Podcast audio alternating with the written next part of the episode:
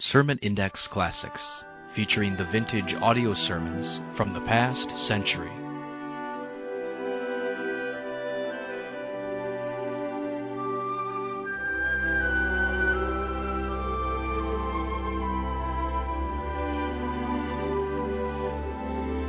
Welcome again to Sermon Index and today's program featuring some of the best sermons preached in the last century. This program is provided by the Ministry of Sermon Index. For more messages, log on to our website, www.sermonindex.com. Now, here's today's program.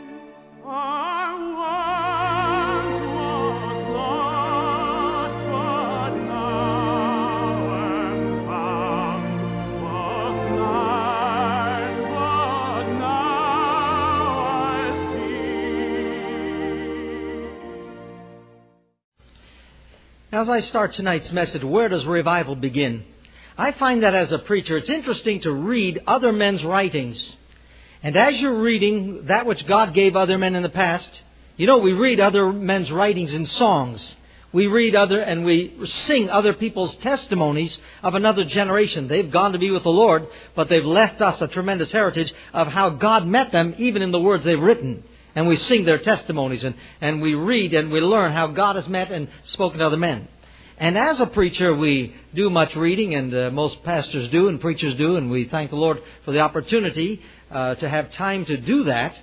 We read in other men's writings, sometimes there's one little statement that you read that automatically turns the light on.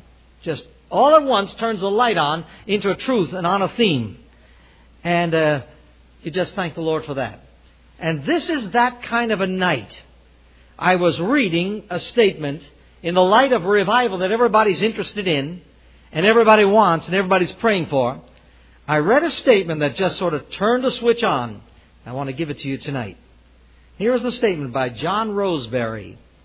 The need today is not for a transitory revival. Now that simply means we don't want an emotional upstart or a spurt. Not a transitory revival, not something that just comes and goes. Like I heard a man say one time, revival's like a bath. Uh, it makes you awfully clean. Um, it's not permanent, but makes you awfully clean on the spot. And You'll need another one another week from now. Well, I hope it's not that. Not transitory. But a revival is the kind that we need for the eternal one to dwell with us forever. We don't need a transitory revival, he said, but for the eternal one to come back to us, for God to come back to his people, for the eternal one to dwell with us forever. If I could put in other terms, I would say for God to feel at home amongst his people. Amen?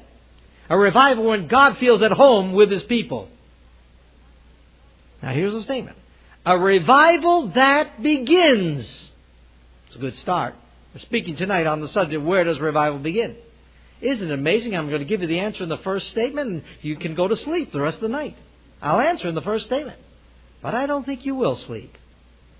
But here it is. A revival that begins where? I want to know where does it begin? Listen.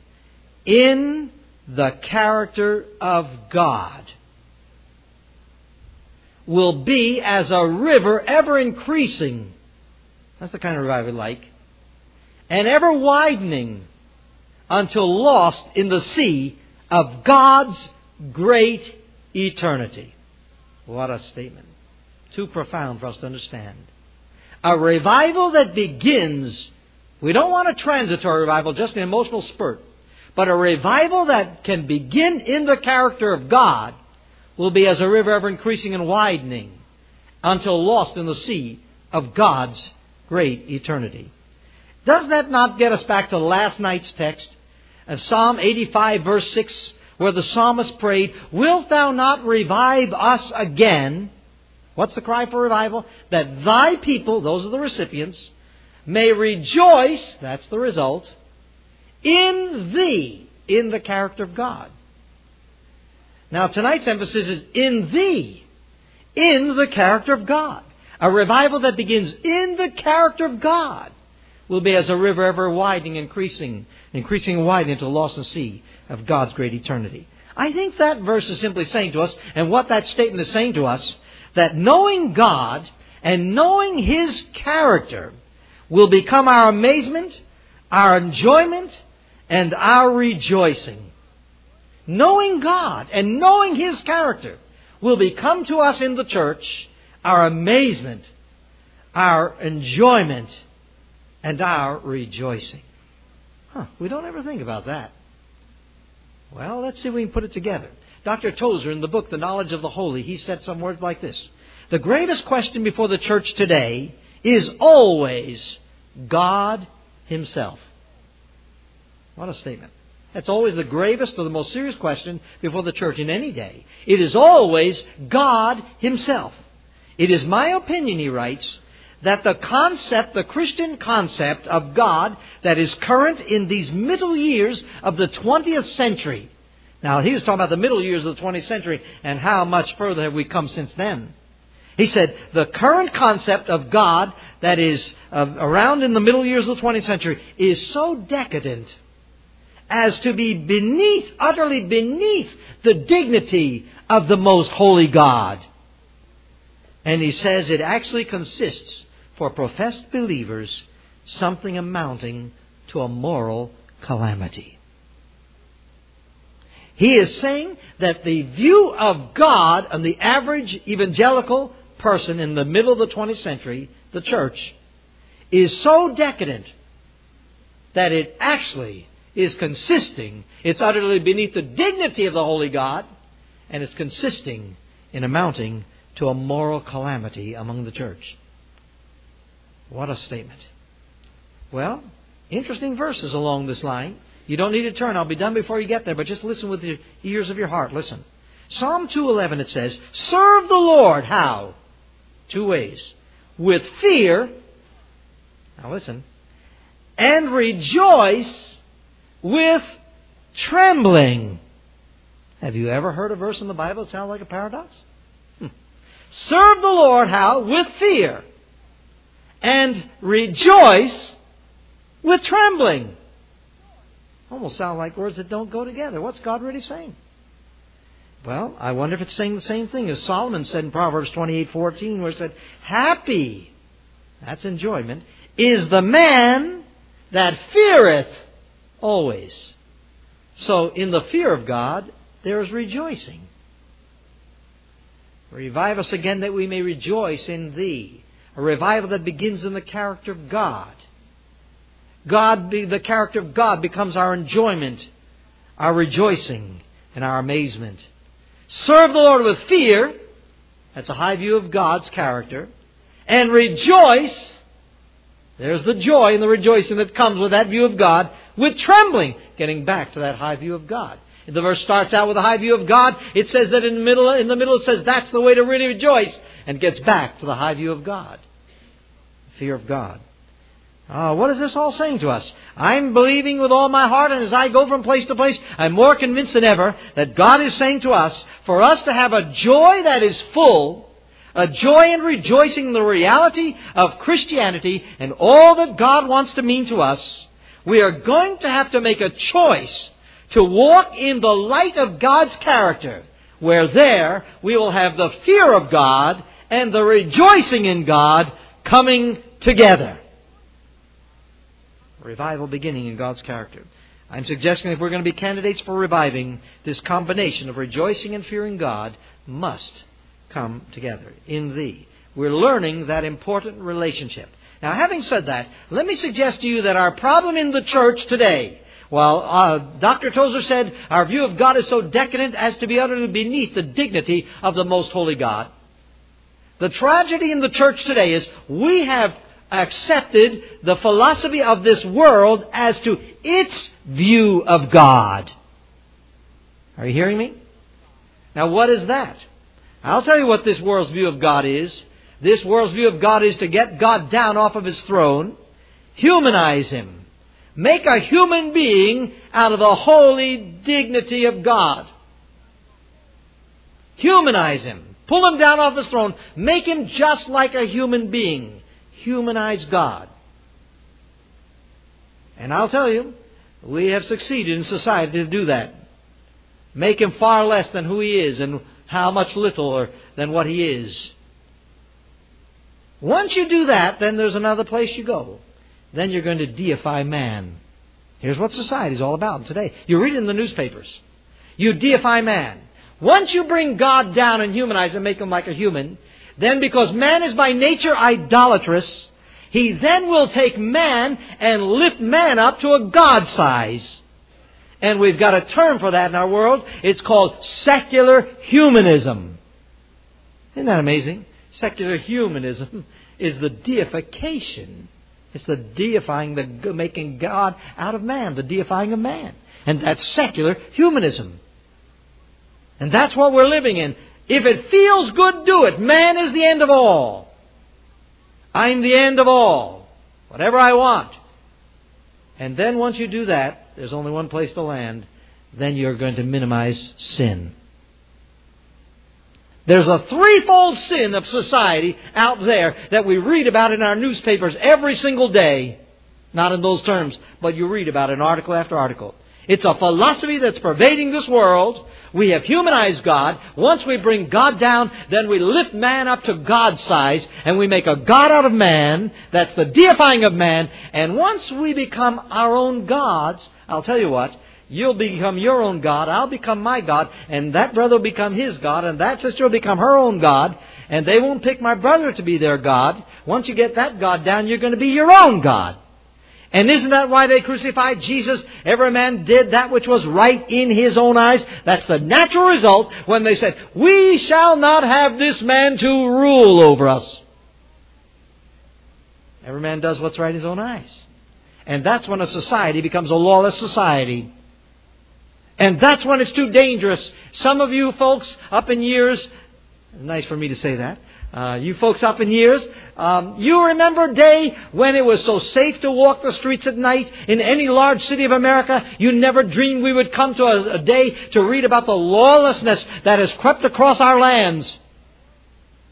I'll tell you, every society that has moved into the lawlessness that North America is in tonight, it has followed the same pattern, and that is, it is a society that has made little of God and made much of man, and then when man becomes his own God, man does what's right in his own eyes, and every man becomes a law unto himself. There are no more absolutes in that society, because every man, whatever he thinks is right is right, and what she thinks is right is right, and there are no no more absolutes, and that society unravels at the seams. And that's where civilization after civilization has gone into the dust of ashes. No more standards of sin. No more right and wrong. It's all what you think about, how you feel about it. It's just how you view it. Because you're your own God. You call the shots. And you think, and you say what you think is right. And I'll tell you, men and women, that's the sin of the church of our day. There are no more black and whites. There's a neutral color of gray. There's a neutral color of pink. New morality. Instead of calling it adultery and wickedness and immorality, a new morality. Nothing new about it. It's the same old immorality. It's been condemned since the beginning of man. But oh, how we put names on it. Change the names. That's a society that has made so little of God and made man the end of all, and then we change the names of everything that are more absolutes. That's society. Men and women, the problem is the Church of Jesus Christ is just about there. Now, I have told you about the problem, and I've called, uh, talked to you now about the effect that comes out of the cause. The cause is bringing God down from his lofty estate.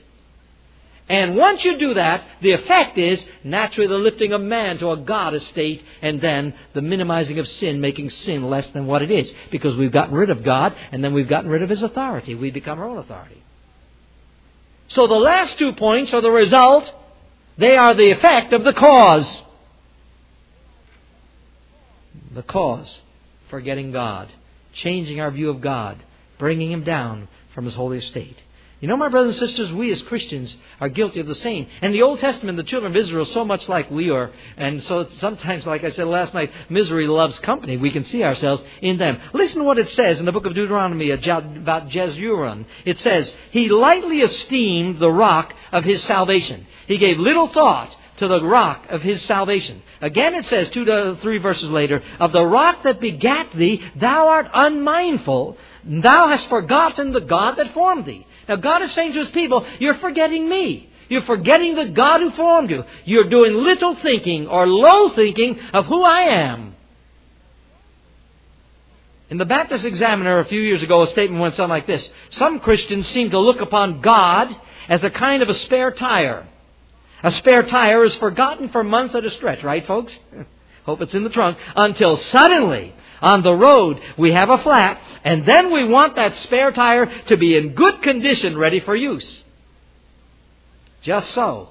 Many forget God in the time when all things go well. Then, in the emergency, they want God to be on hand, immediately ready to hear and answer their cry of distress. But we forget God. And God's people said, You have forgotten the God that formed thee. Little thinking and low thinking of God. Greg Cantillon, a pastor in the state of Michigan, said, no, excuse me, in Washington State, just below you, said, although there are many misconceptions about God, Many people have funny ideas about God, he says. The greatest problem with our thoughts about God is that they are so few. Here's our biggest problem about God. Our thoughts about God is that they're so few. Rarely do we think about God. And when we do, there we are so often, so often we think what we think is so unworthy of God. What are they saying? They're simply saying we need a revival that will begin in the character of God. The low thinking and the little thinking of the character of God Himself is the cause for so much of the situation where we find ourselves in tonight in the world, in the church. Now, having said that, I want to show you what God says about the sin of deify, of humanizing God. In the book of Job, chapter Job chapter nine, look at it. We'll move quickly through some verses. And I want you to just see it. I don't know if you've ever noticed these words in the Bible. I, I didn't notice them. They were there for a long time, but I didn't see them in this light in the Bible. Look at Job chapter 9 when he was in his torment and he had his tormentors around. And here's Bildad answering Job, one of his tormentors answering Job. And even in some of their torment, they were speaking some truthful statements. Now look at it Job chapter 9, verse 32. Whatever was being discussed, and we won't take time for that, but here's the statement. Verse 32. It says, For he is not a man, Job. God is not a man, as I am, that I should answer him and we should come together in judgment. It's a simple sentence, Job. You're making a mistake. God is not a man that I should answer him. Huh? Don't humanize him. Look at in chapter 10, verse 3, uh, verse 4. Chapter 10, verse 4. Hast thou eyes of flesh? Job is asking God, God, are you like a man? Hast thou eyes of flesh? Or seest thou as man seeth? Are thy days as the days of man? Are thy years as man's days? saying, Lord, are you like man? Look at it in Job chapter 33. Job chapter 33. The same theme.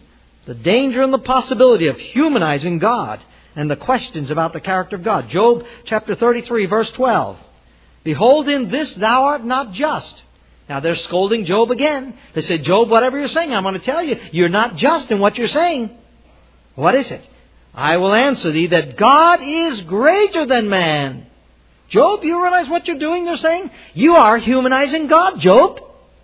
You're bringing God down to man size, Job. In this thou art not just. That's serious business. I tell you, God is greater than man. Why dost thou strive against him? For he giveth not account of any of his matters. Don't be guilty of humanizing God. Look at it in Psalm 50. Look at it in Psalm 50. Tremendous word. Psalm 50, verse 14. Psalm 50, verse 14. Let's not be guilty of the sin of humanizing God. Look at it. The warning from God to us. Psalm 50, verse 14. Offer unto God thanksgiving. And pay thy vows unto the Most High God. You know that's an interesting thing. In that verse, you have two things coming together. You have the spirit of thanksgiving, and then you have the recognition of the character of God. Offer unto thy God thanksgiving and pay thy vows unto the Most High. That's a high, lofty view of God. Amen? But listen, what's the spirit of thanksgiving? You know the word, the word thanksgiving comes from an Anglo-Saxon word which really means thankfulness. Thankfulness. Oh, a thankful heart is a thankful heart. It's thinking on the character of God. So a heart that will think on the character of God. You offer unto God thanksgiving, and in that same verse, pay thy vows unto the Most High. There's a high lofty view of who God is. That's the thankful heart. And call upon me in the day of trouble. You see, end? See the word end? Now we have the right to call on God in the day of trouble. God doesn't want you to come along and just grab a verse out of the Bible and say, hey, that's my verse. I want that one. And call upon me in the day of trouble. And he says, and I will deliver thee, and thou shalt glorify me. God says, wait a minute, what's that end for? Because I want you to put what came before it with it. What is it? Oh, it's a spirit of recognition of who God really is. I will pay my vows to the Most High God. Great thinking about the character of God. And then when you come there with the spirit of thankfulness or who He is, when you do that, then God says, and call on me in the day of trouble and I will deliver you. When you have that kind of a heart, you then have the right to call on God in the day of trouble and God says He'll deliver you. You know why He'll do it? Because it says, thou shalt glorify me. That's a high lofty view of God again. You're going to give Him the credit. You're going to give praise to Him instead of man taking the credit, being his own God. See what I've done. That's what God is saying to us. But unto the wicked, what's the wicked's problem? Look at it. Unto the wicked, unto the wicked God saith, What hast thou to do to declare my statutes? How come you using my terminology? Or that thou shouldest take my covenant in thy mouth? How come you make profession to believe? Got it? Seeing, while you, while you do that on one hand, seeing thou hatest instruction, thou castest my words behind thee. You won't listen to what I say, but you make profession. When thou sawest the thief, thou didst consent, thou wast uh, then thou consentest with him, and thou hast been partaker with adulterers. Thou sittest and speakest against thy brother. Uh, thou givest thy mouth to evil. Thy tongue frameth deceit. Thou sittest and speakest against thy brother. Thou slanderest thine own mother's son. What a what a way to have religion in one hand, profession in one hand, and live like the devil in the other, as were. That's society, isn't it, folks? North American Christianity, so-called Christian culture. Listen to what God says. These things hast thou done, and I have kept silence, because I haven't come and judged you quickly and immediately, because I haven't jumped on you right away, God says. Look what you did. Thou thoughtest you had a thinking problem. God says you've got a thinking problem. Thou thoughtest that I was altogether such an one as thyself. Now, if you haven't underlined that verse in your Bible, if you underline, I'll tell you, get it underlined quickly. There's the sin of society. Thou thoughtest that I was altogether such an one as thyself. You thought I was a human being, God says. But God says, watch out.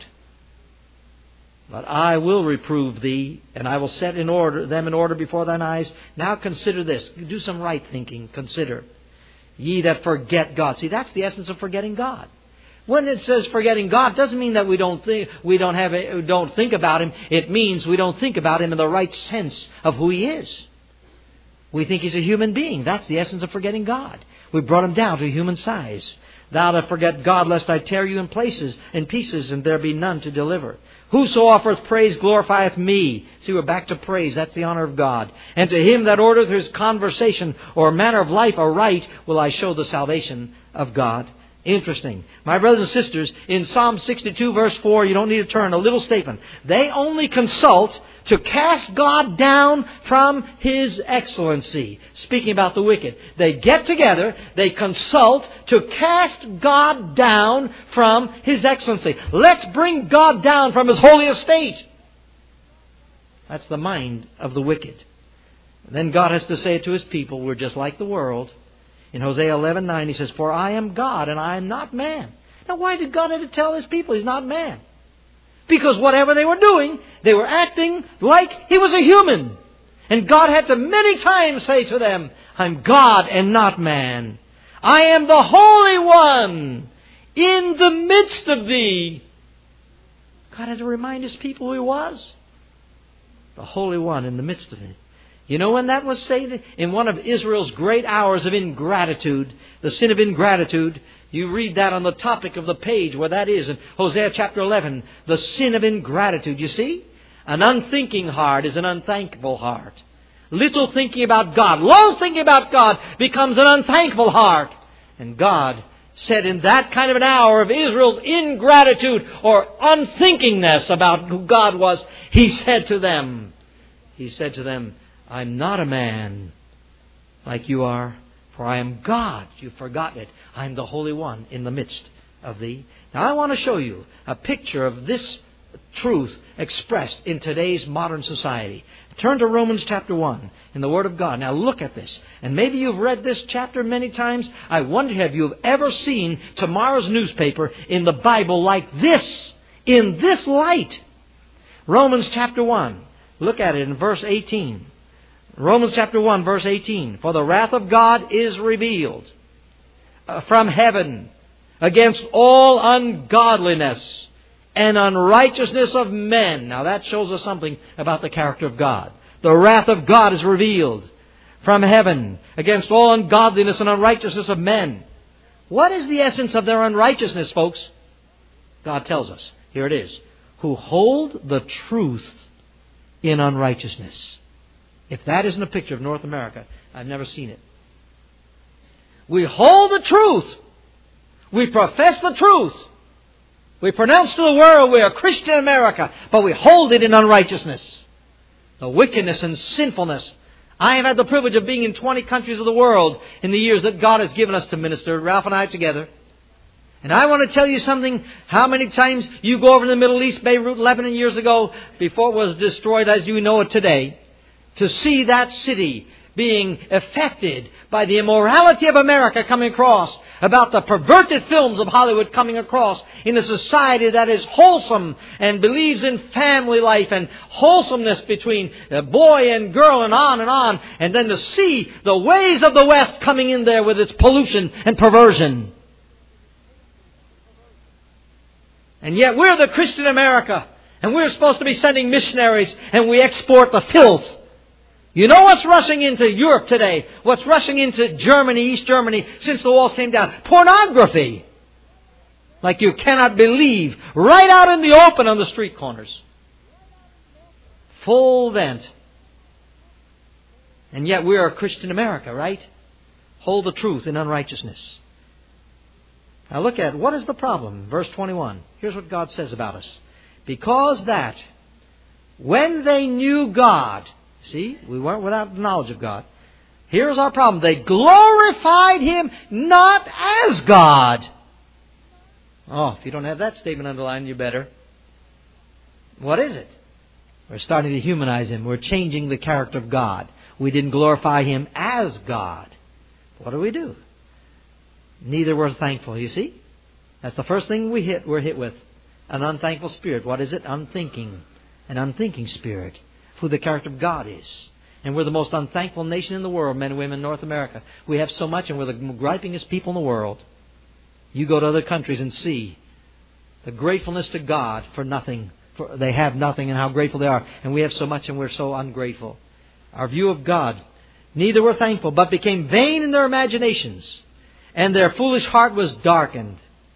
Here's the situation. Professing themselves to be wise, they become fools. We're reading the newspapers. What is the problem of the society that is going downhill? They changed the glory of the uncorruptible God. They're doing something to God.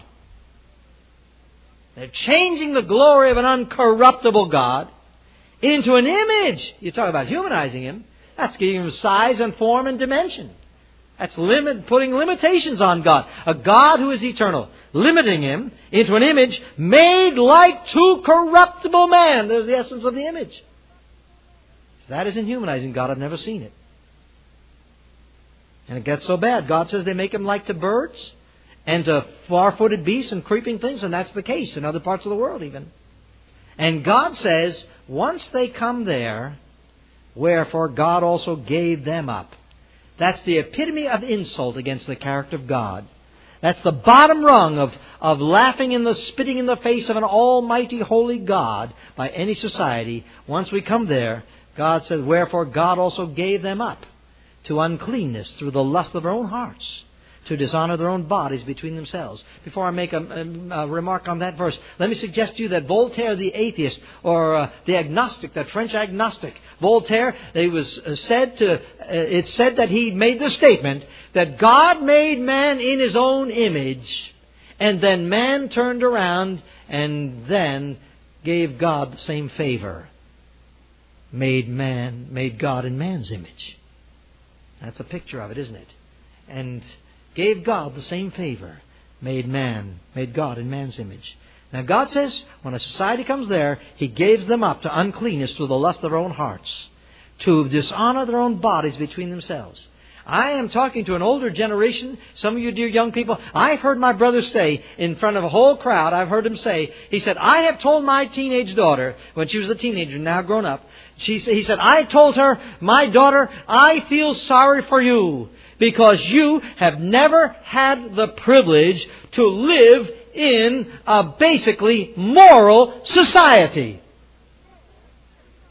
From the day you were born, you never knew what it was to breathe air in a moral society. Because by the time you were born, we'd already gone into the realm where people talk about their immorality, men and women with each other, the lust of the flesh out in the open, I'll tell you, when I went to school, some of you young people might not be uh, think can it ever be possible. When I went to school, and it doesn't seem like too many years ago, but I'll tell you, there were some boys in that class that there were a few kids in that class and fellows basically who would even dare to tell a filthy story. And if they would tell a filthy story, it would be another one of their kind, and it would be in a closet somewhere off in the corner. It was very hush hush, lest anybody would hear it because they were the scum of the class, they were looked down in the class, and they were the dishonored of the class. Now you can be the most popular. I mean, now to stand for righteousness, you're laughed at. Oh no, they stopped laughing now since AIDS came along.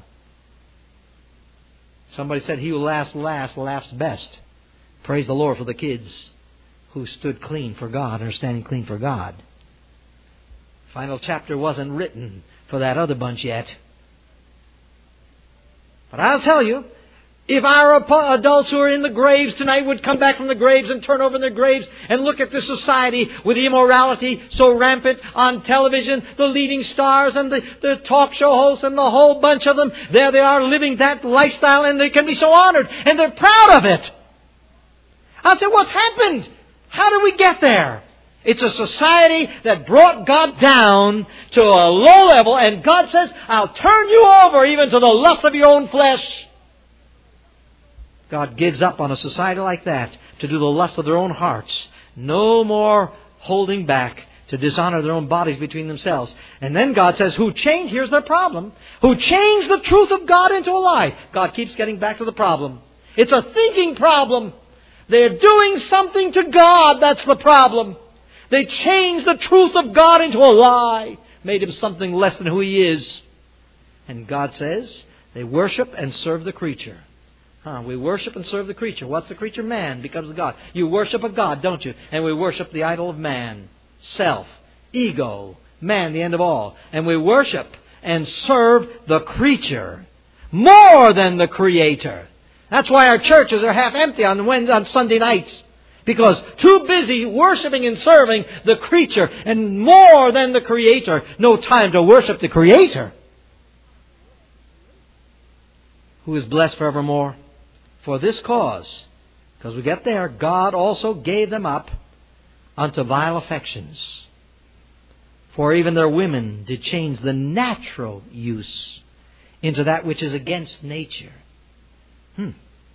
God is teaching us one thing here, young people. Listen to this. Don't ever forget it. I don't care what society tells you. There is a natural use. And anything else but the natural use is an unnatural use. And if it's not natural, it didn't come from God. Because God made the natural use. And God says they change the natural use into that which is against nature. Don't say there's a homosexual lifestyle. It's against nature. God made me this way. No such thing. And likewise also the men leaving the natural use of the woman, burned in their lust one toward another, men with men, working that which is unseemingly. And God says they're going to receive in themselves the recompense. They're going to be paid for it of their error, which was meet. They're going to pay a high price for that lifestyle. Now, my brothers and sisters, I haven't brought any notes to this pulpit tonight to speak to you about along these lines. Because what I could tell you about this would be too shameful for me to even say in public for the verses I've just read. If I could open my files and deliver what I know, where the Bible says we shouldn't even talk about those things done in secret by the people of this lifestyle. But I want to tell you something. If you could ever see and know the depth of what I'm telling you about, we as the Church of Jesus Christ would know the time is short. And if God doesn't come back to us, there's no hope in America. We are in a society that God three times says, when you get to that place, I give that society up.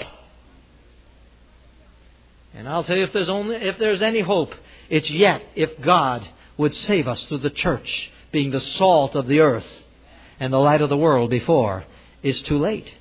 But God likewise said they're going to receive the recompense of the reward. I don't know, but this AIDS problem seems to be some of the recompense of the reward.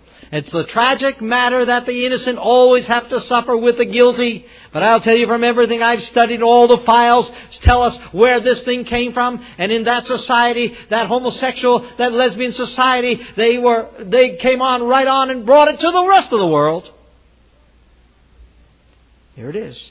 What's the problem? And we're back to it again, verse 28. Even as they did not like to retain God in their knowledge. You see it? Thinking problem about God.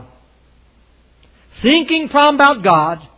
God gave them over to a reprobate mind. Now you're going to read tomorrow morning's newspaper. Listen. God turns them over to a mind that's reprobate. To do those things which are not convenient being filled with all unrighteousness, saturated, drenched, baptized, overwhelmed in all kind of unrighteousness, fornication, wickedness, covetousness, maliciousness, full of envy, murder, debate, malignity, whisperers, backbiters, haters of God, despiteful, proud, boasters, inventors of evil things. Brothers and sisters, when we think we've heard the last, hang on, they're going to invent some more. You say it can't get any worse, but it does. Invent some more evil. Inventors of evil things. Disobedient to parents. Hmm. There's that spirit. Some of you adults, you, I'll go easy on you now. Uh, because you, you don't want to say to your children, you don't know how to raise your children right, you know, these grandkids. But you know what you say. You see these grandkids or great grandchildren or other kids, not no, none of yours. It's not yours. The other people's kids or grandkids, how they snap back at their parents and they lip off at their parents and they and they you know spout off at their parents. You know, you would never imagine it. You know if you ever said boo back to your parents, would you get cracked, right? But you wouldn't even think to say boo back because there was an honor, there was a respect, there was a sense of authority. You were living under the, under the umbrella of authority. I'll tell you this spirit of disobedience to parents is a society that has wrong thinking about God, and that's just one of the after effects lost the authority of God, bring him down from his holy estate. And once you bring him down, then the authority of the parents goes with it. That's a society. It's a spirit of the age.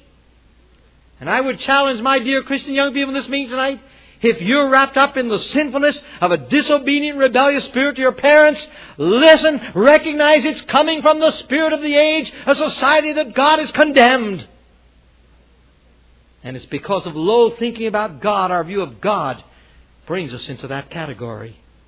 And get on your knees and get it forgiven before God and rush to your parents after a meeting like tonight and fall on their shoulder and ask forgiveness and pour your love on them like you've never done before.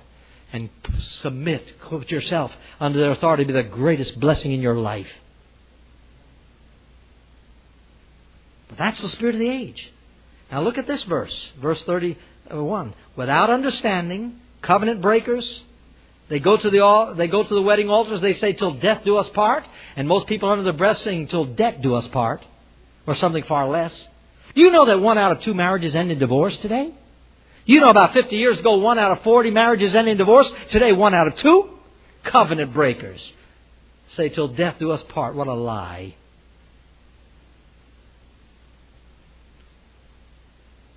Without natural affection, implacable, unmerciful.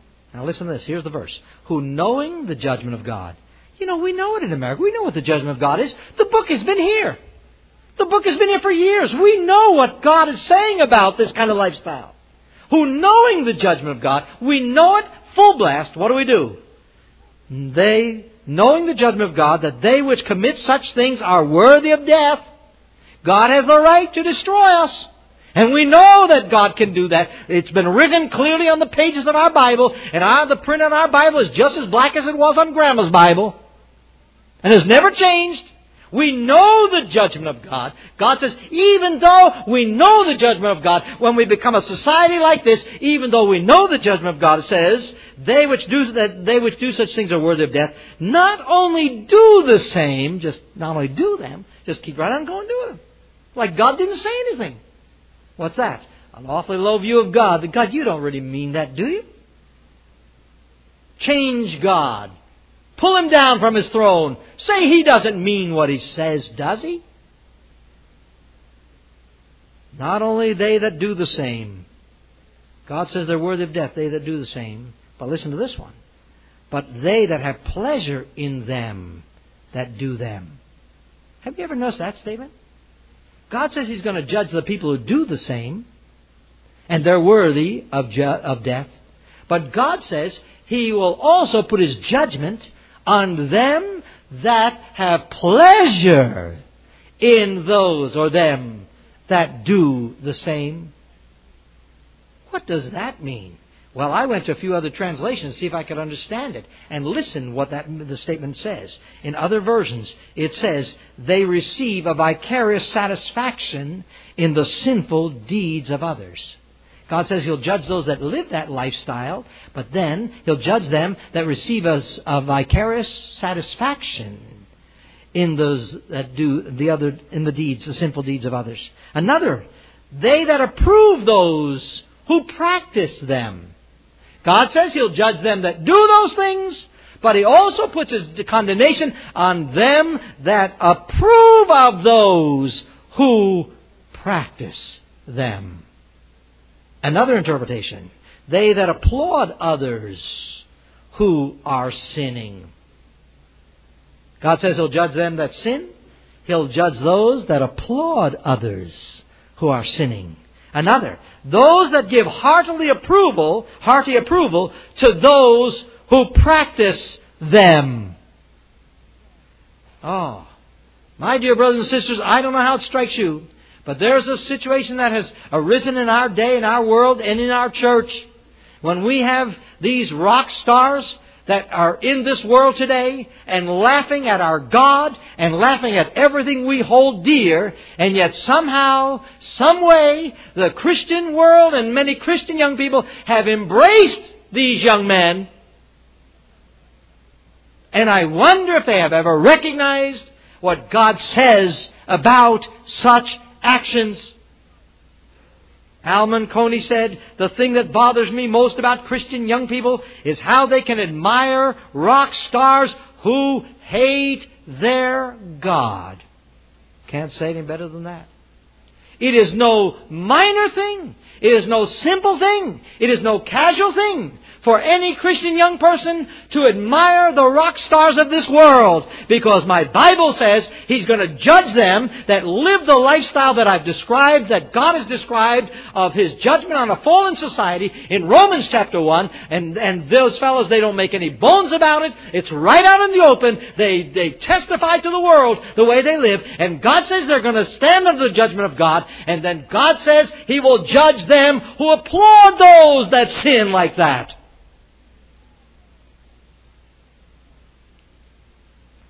I'll tell you, if I were a Christian young person, and if I had any of those rock stars on my walls, I wouldn't wait till midnight to get those things down. I'd be in the prayer room tonight and ask God to forgive me for not even understanding this principle. But allow them room in your heart and in your life and go to bed with them on the walls all around you. And their records and to pay for them and give them money to support them while they laugh at your God my brothers and sisters, my dear young people, it's a serious thing. Well, how bad is it? Well, let me just tell you in the years of the Beatles, the press officer of the Beatles, the press officer, way back in the days of the Beatles, Derek Taylor said about the Beatles, it's incredible. Absolutely incredible. Here are these four boys from Liverpool. They're rude, they're profane, they're vulgar, they have taken over the world as if they founded a new religion. They are completely anti Christ their press officer. I mean, I'm Antichrist as well. But they are so Antichrist, they shock me, which isn't an easy thing to do.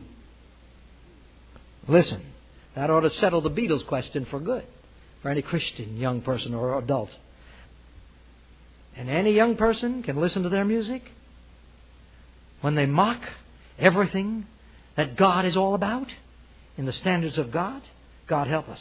There's a rock group called the Day-Glo Abortion, Day-Glo Abortion, out of Victoria, British Columbia. If you've never heard of them, they had a rock record, and the record is titled Feet of the Fetus, the title of the rock record. Features songs about suicide, murder, bestiality, bondage, incest, and uses a lots of, lots of four letter words as well as immoral words on the record. The picture on the cover of the record is President and Nancy Reagan sitting at a table eating these feet of the fetus.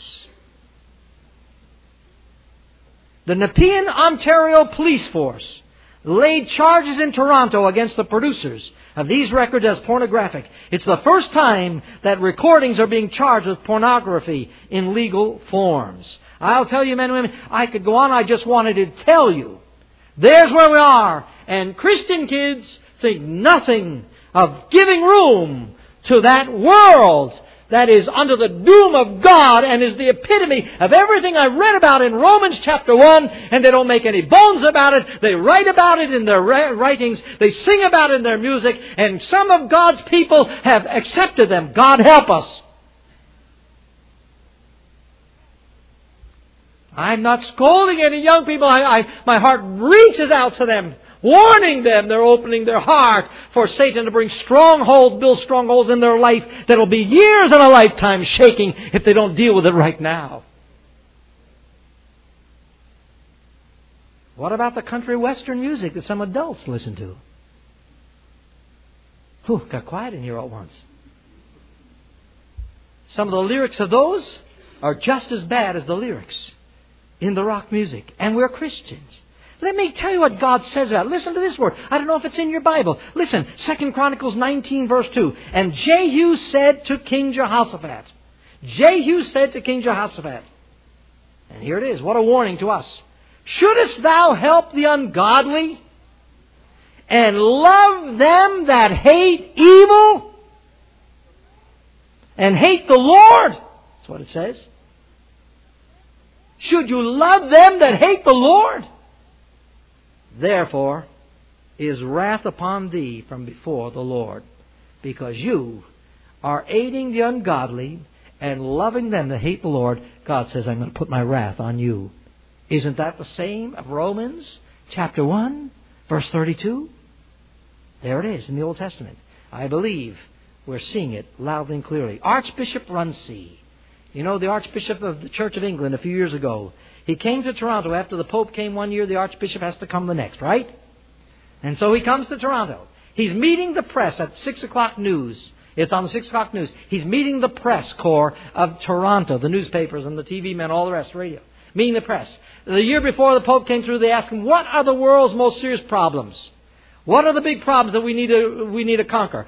Uh, air pollution, population explosion, on, on nuclear energy. What are the serious problems facing the world? And the Pope gave him some answer. I don't know what that was. But I happened to be in Toronto area when Archbishop Runcie was there, and I turned on the 6 o'clock news, and I saw him giving his report. Here are all the reporters. How would you like to be a reporter there? And you're writing down the words from this world religious leader, a uh, man who had so many, three, four million uh, people under, or I don't know how many under him in the Church of England, large group.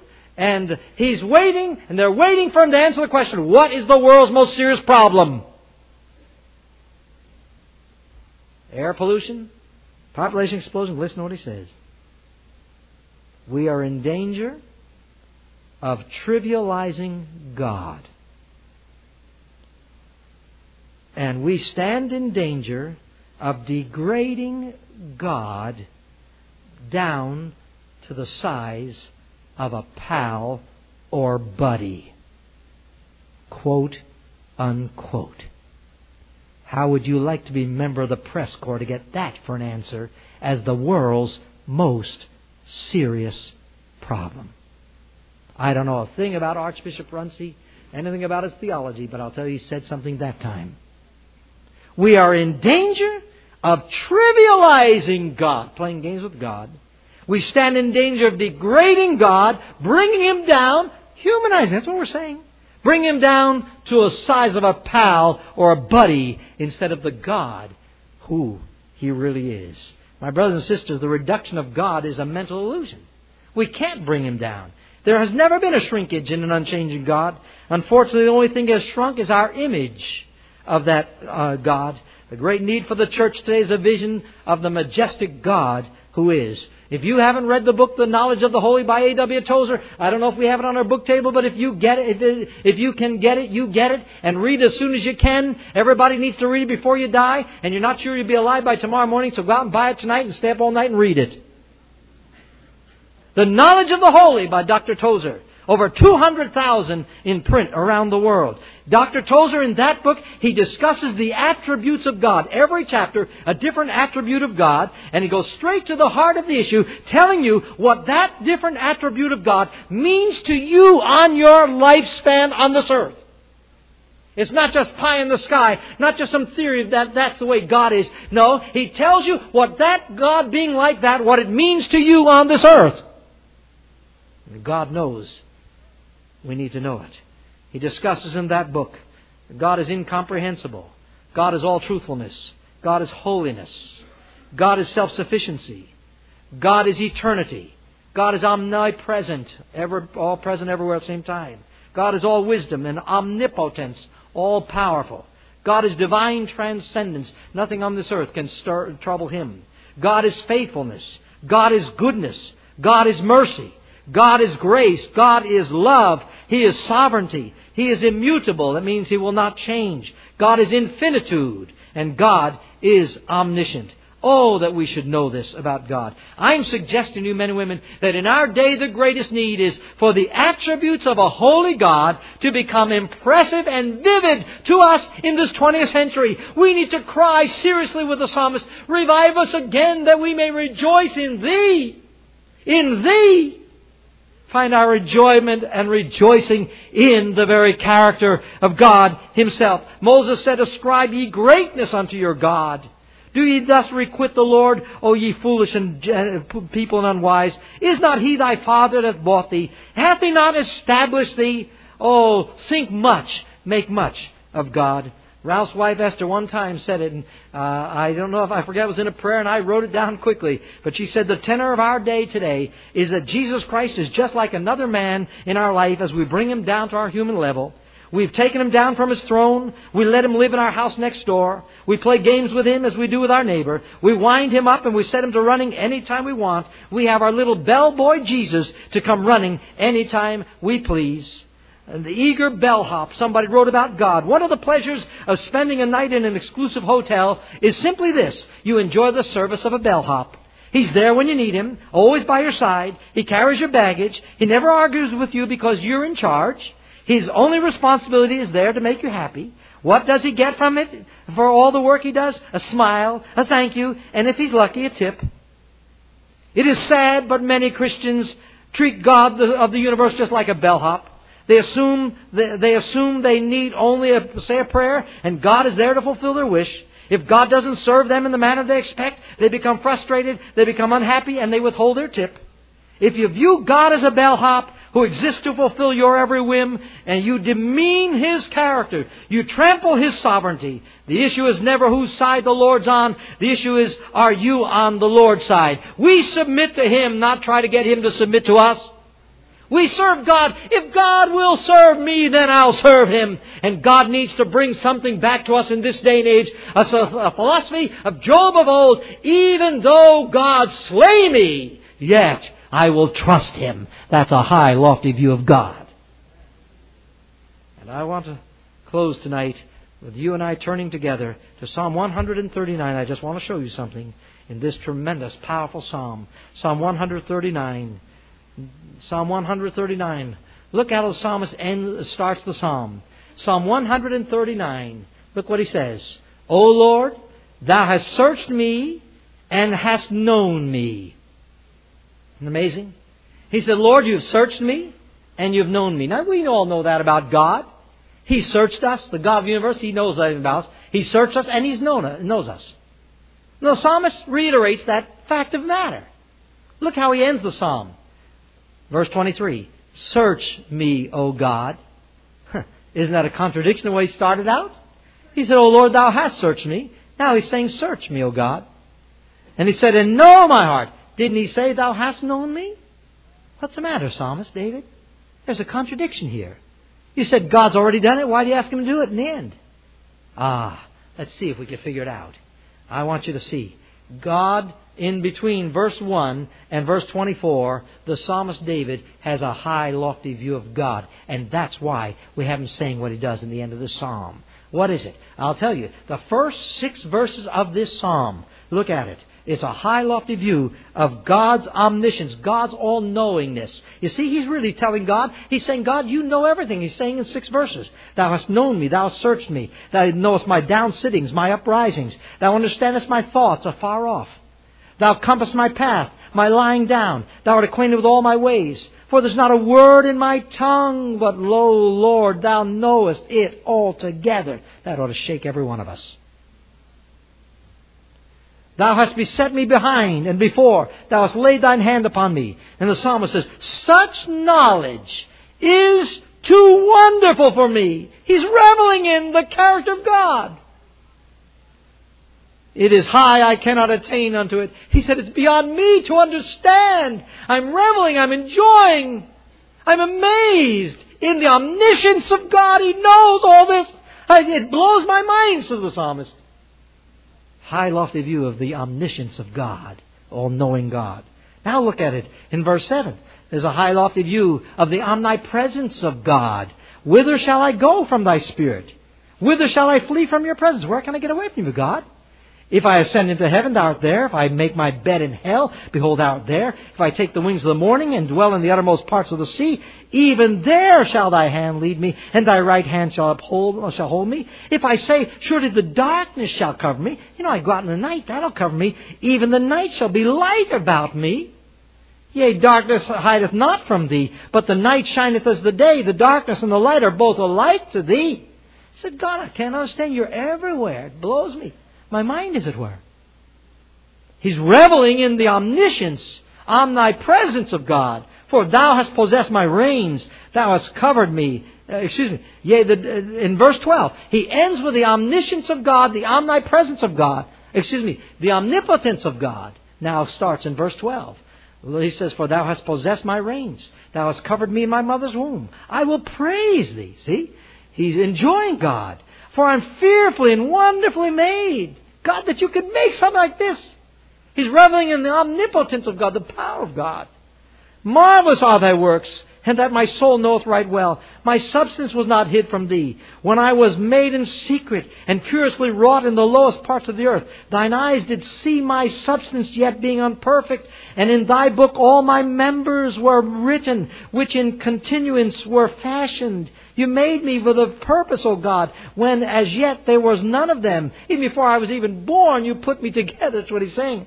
How precious also are these thoughts unto me, O God. How great is the sum of them. If I should count them, they are more in number than the sand. When I awake, I'm still with thee. He's saying, I just can't take in that you're such a powerful God. I revel in it. This is what we've read. We have read 18 verses of the psalmist reveling in the character of God. Revive us again that we may rejoice in Thee. That's what David is doing, is rejoicing in the character and attributes of God. What does it do for him?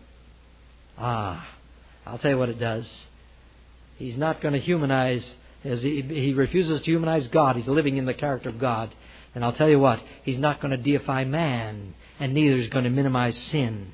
Look at it in verse 19. Surely thou wilt slay the wicked, O God. Depart from me, therefore, ye bloody men. You know what he has? Immediately, he has an awful hatred towards sin, uh, towards sin in the life of others round about. You see, the view of God, he doesn't minimize sin for what it is. He won't minimize it. He has a, a real view of what sin is because he's seen who God is. Surely thou wilt slay the wicked, O God, depart from me, therefore ye bloody men. He says, I'm not going to run around with the wicked, for they speak against thee wickedly. I'm not going to make them my bosom pals, those that speak against God wickedly. And thine enemies take thy name in vain. Do not I hate them, O Lord, that hate thee? He's taking his side with the character of God against the sin that God hates. He's hating the thing that God hates. And am not I grieved with those that rise up against thee? He's not pulling them in to make them bosom buddy. He's not buying their records, those that hate God and spit in the face of God. He's not putting their posters on the wall. He said, I hate them, and I'm grieved with those that rise up against thee. I take my stand with a holy God, with an omniscient God who knows everything, an omnipresent God, a God who's present everywhere, and an omnipotent God, a God who's all powerful. I'm on his side. And I want to take a hard stand against the sin of the world round about me. And then he says, I hate them with perfect hatred. I count them mine enemies. Now, I don't believe he's hating the individuals. He's hating that which they stand for. Because we're to love them unto Jesus. But he's hating everything about that which they stand. He hates in them what God hates in them. Then, I'll tell you where he lands. He hates every bit of sin in his own heart. Ah, he's going to deal harshly with sin in his own heart. He's not going to minimize sin in his own heart. Not enough to say, I hate the sin of those out there. He says, now search me, O God and try me. Yes, Lord, I know because you're omniscient, you know everything. You have searched me and you have known me in verse 1. But oh God, I want to tell you, I want to get into the booth with you. I want to get in conversation with you. Now let's have a conversation. Now, Lord, in my presence, you search me. Right here where we can talk about what you find. Let me see it together with you. Show me what I'm like, O God.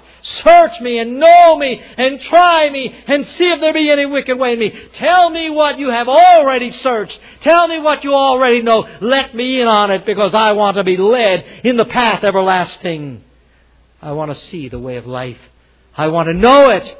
I want to be clean. I've seen God for who He is. I want to be clean and I want to deal harshly with every known sin and not minimize sin in my own heart and in my own life. If I must stand alone, if a young person needs to stand alone, do it. Even in your own church, maybe. But you've seen God for who He is. A revival that begins in the character of God will be as a river ever increasing and widening until lost in the sea of God's great eternity. I'm simply saying somebody has defined revival as when God is known as God. Let us pray. Our prayer is that you have been blessed and encouraged by this sermon. To download full sermons, go to our website, www.sermonindex.com. You can contact us through the website, and please share a testimony of how this sermon has ministered to you.